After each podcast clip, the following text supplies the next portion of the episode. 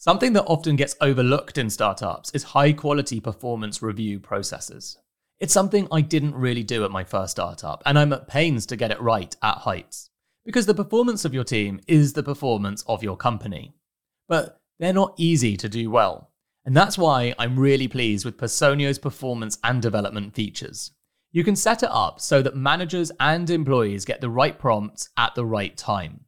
It's also easy to set objectives with clear goals or for their peers to give feedback. You can build rating systems so they're consistent across the company. It's all the tooling and automations you need to develop your people. You can even hook it up to payroll so that if someone hits an objective, it'll be reflected in their pay.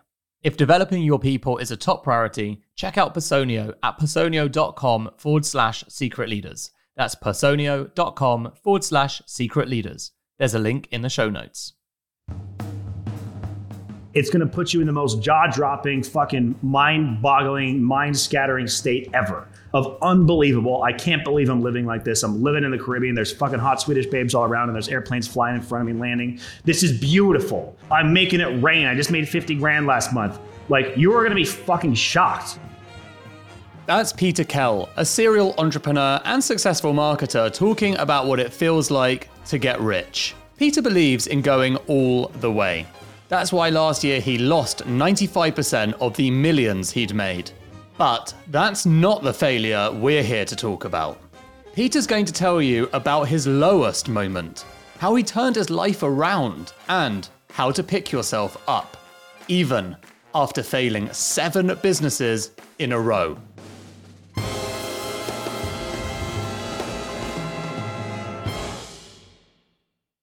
Things all changed for Peter in his teenage years. Yeah, I mean, it all started for me when my dad went to jail when I was in high school. I was a senior in high school, and my dad went to jail for this really stupid thing that he was he was like the nicest guy ever, but he got caught making a website with some other people that turned out to be a fraud. He never took the website down, so they took him to jail for a year and a half. And I was like this skateboarder kid, and it, they just this is one of those things where I just like kind of ignored it, you know. But when he got out of jail, my parents wanted to move to the middle of nowhere. I was living in California in like a normal suburb, but they wanted to move to like butt fuck middle of nowhere in the woods.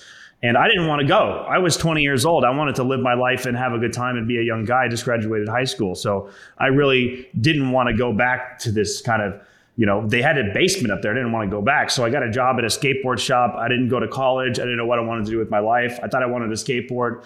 Um, but after about a year and a half of sleeping on my friends' floors, you know, my car started to explode and I realized that I would be sleeping on floors for the rest of my life if I didn't, you know, get out of this kind of shitty job as a skateboard, as a skateboard person. So eventually I gave up on my dream of just wanting to be a skateboarder and and reluctantly moved back into the basement, you know, and no surprise here, I just fell into like the worst depression ever.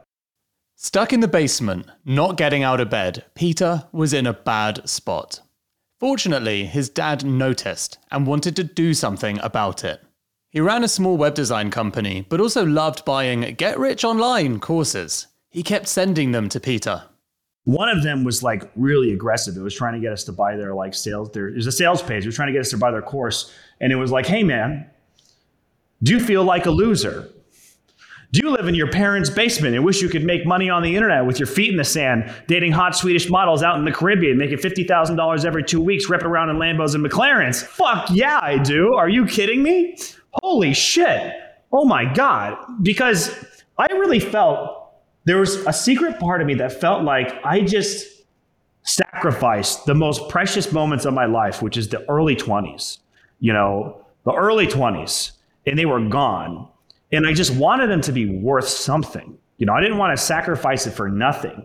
And then when I discovered this vision, if you will, of like this fucking dope life of being a young rich guy, I was like, oh my God, if I could make being young and rich happen by 27, 28, 29, that would make, I would sacrifice my early 20s for that. That would be worth it. Peter set about his goal with gusto. He started seven businesses in four years he hustled. So it started out with like building websites, and then it pivoted to like building mobile websites. And then I realized I was really bad at selling. And so we got into like lead generation. I started a lead generation company for rehab centers where I would like do radio ads and then inspire people to get into rehab if they have kind of drug problems. And that was that was that looked like it'd be a really solid business. But one of my first clients, I remember after three months of working hard to put this together, and we finally got my first client, and I'm finally feeling like I'm gonna get the fuck out of this basement. Right? It was just the mission to get out of the basement, is all this ever was, right? It was uh, my first client overdosed on heroin and died after like two years of getting people out of rehab centers. In hindsight, he said his big mistake was believing he could be a successful founder, that he could build businesses. He should have been focused on becoming an apprentice to a master. But he didn't realize this until well after he hit rock bottom, after his seventh business. He'd built a popular Chrome extension but couldn't monetize it. My uh, landlord was fucking pissed because I already missed rent and I get into the house and she's like, Pete, what the fuck? What are you doing with these stupid startups? You need to get a job. Like you already missed rent. You're about to miss a second rent. You you can't do this. You need to stop with your stupid fucking startups. You need to get out of here. I'm like, fine. So I go on, I go on like Craigslist or like this job place, and I find that I get this job at like a cold calling center where now all of a sudden, after four years and seven failed companies, I'm sitting in this cold call center in a cubicle in a sea of other people, feeling like, like my soul's getting sucked out every single day. And there is just just smiling and dialing for dollars, you know, just smiling and dialing. And I remember a few days into it, I had this thought. It was like, you know, would I rather be in this dead end job, like making a living, or be working on my dreams and homeless? Like that was this kind of idea, right? And I was like, after a few days, I was like, fuck it, homeless. You know, I tell my job, I tell my boss, fuck you, I'm out of here, I quit. You know, I go back to my, my roommate, she evicts me immediately. The second the car repossession company comes to take my car, I have to store everything I have into a storage unit in Las Vegas, Nevada. And I remember driving, my bank account got overdrafted by like $70 right? And I only have $40 left. So I get on this like fucking scooter, right? Riding over to Chase Bank. And this was like a hot Las Vegas, 100 degree, dusty day. And I'm like sweating balls on a fucking scooter riding to the bank. And I walk into the bank looking like a homeless person because I'm just sweaty and dusty and dirty, right? At the bank teller, this motherfucker who's working like a, night, a $14 an hour dead end job looks at me like I am the scum of the earth.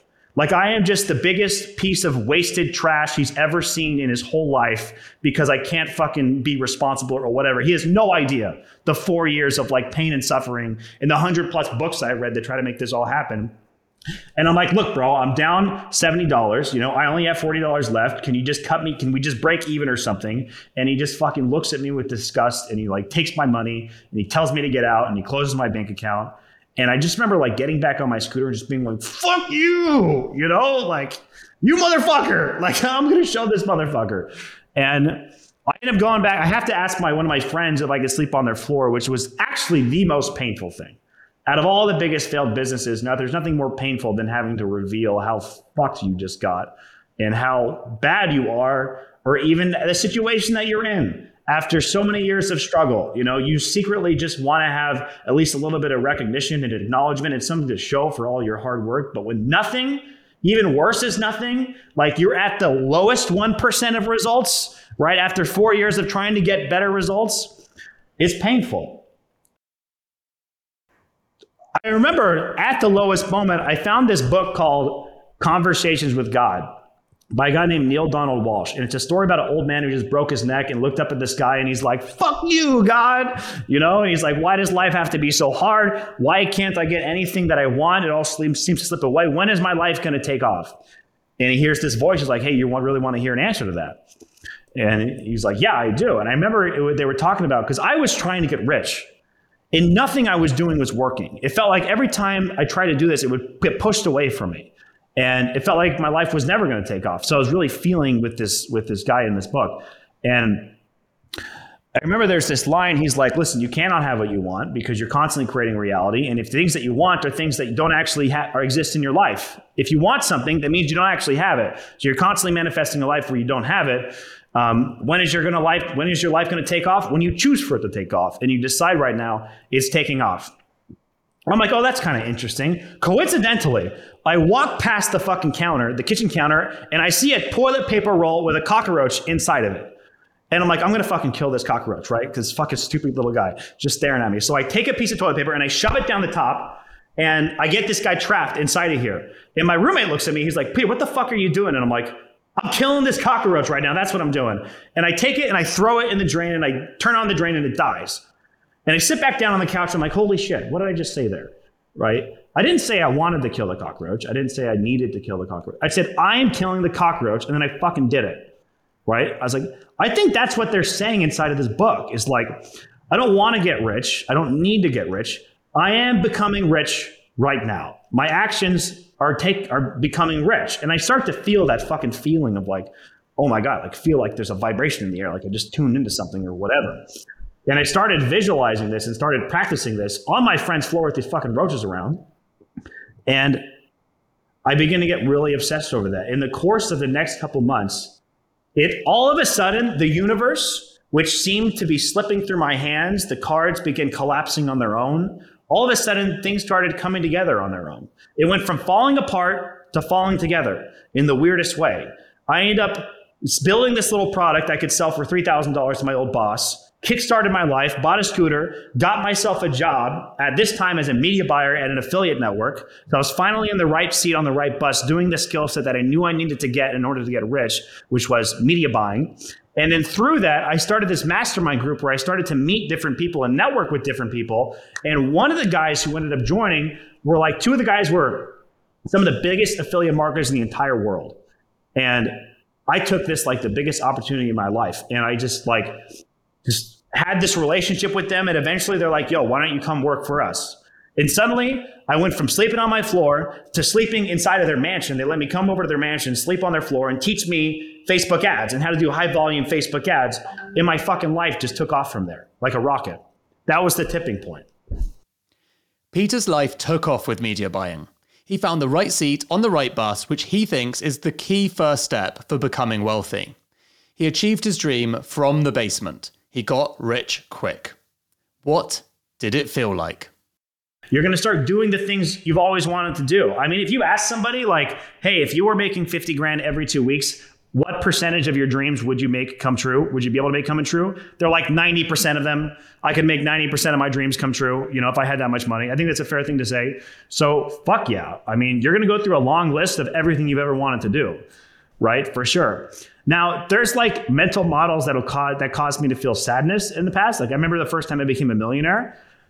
I look down, there's a million dollars in my account, and I'm walking, and I just felt this weird sad feeling of like, I thought this was gonna be a whatever, you know, blah, blah, blah, blah, blah this, this, that. You know, I didn't realize it at the time, but having money in your account isn't the thing that makes you happy. It's the experiences that you go get to do that makes you stoked. It's not the money in the account, it's the next fucking years of having a blast that it all adds up to be. Sadly for Peter, but fortunately for us as storytellers, he made a lot of money, lost it, and then did it all again. The second time around, he got rich having scaled a skincare brand to $40 million in 10 months and selling his stake. In this story lies his wisdom for how you should pick yourself up if you experience a big failure.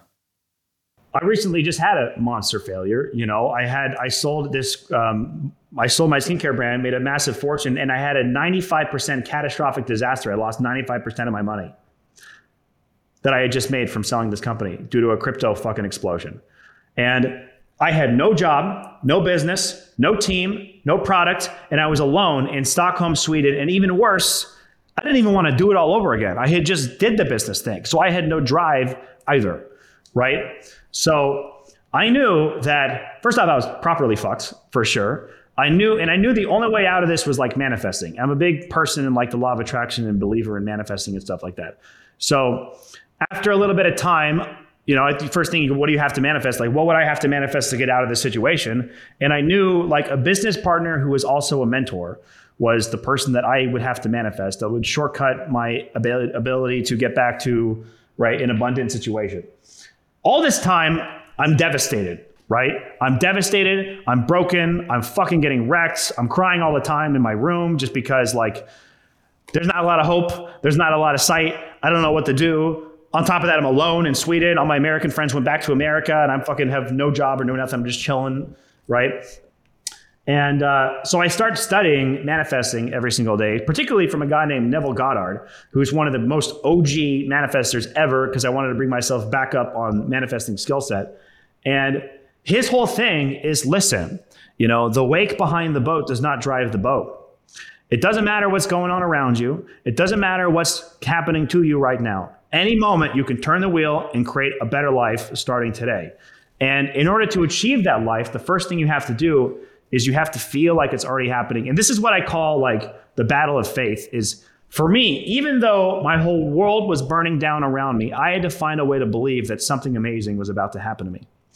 That I was going to manifest this partner, that I had this situation.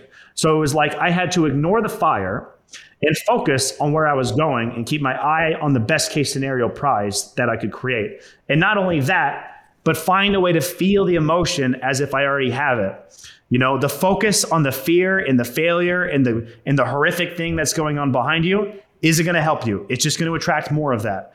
It's this weird thing that even though you're barreling towards a fucking tree at 100 miles an hour about to be destroyed, you have to look away from the tree and look towards the road. That's the only way. You have to look at the best case scenario, how your life could turn out, and you have to pivot your attention and your energy to focus on this new road where life is working out and things are falling in line and things are falling together. And you have to feel excited about that. Right? One of my favorite quotes is faith is feeling, which means if you actually believe the universe was going to do something amazing with your life, you would feel incredible. Even though you're barreling towards a tree and you're fucking terrified, you pivot to, no, actually, um, my life is taking off right now. Everything is coming together. The most amazing things are about to happen to me, are happening to me right now. And pivoting towards that. And it was through that state I believe, this state of abundance and state of thinking that I ran into my now business partner and mentor, Vishen Lakhiani, who's the founder of Mindvalley. I ran into him on a boat in Croatia.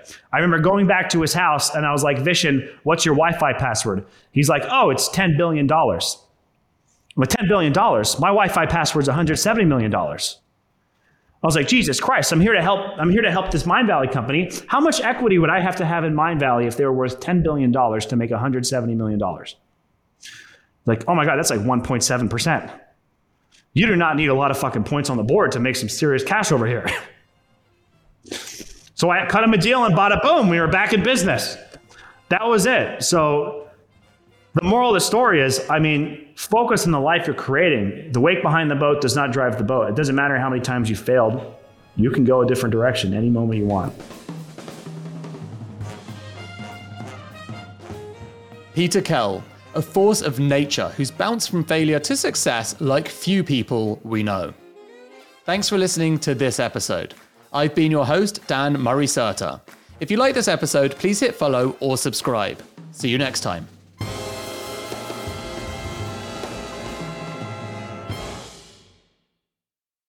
Here at Mindset Win, we want to give you the tools to become better at what you do. Taking inspiration and wisdom from our guests, we will hear stories, strategies, tips, and tricks. Told by leading names in sport and beyond. Who know what it takes to get to the very top. There will be two episodes each week packed with amazing stories and practical takeaways for us all to follow. Search for Mindset Win on YouTube and on your favorite podcast app.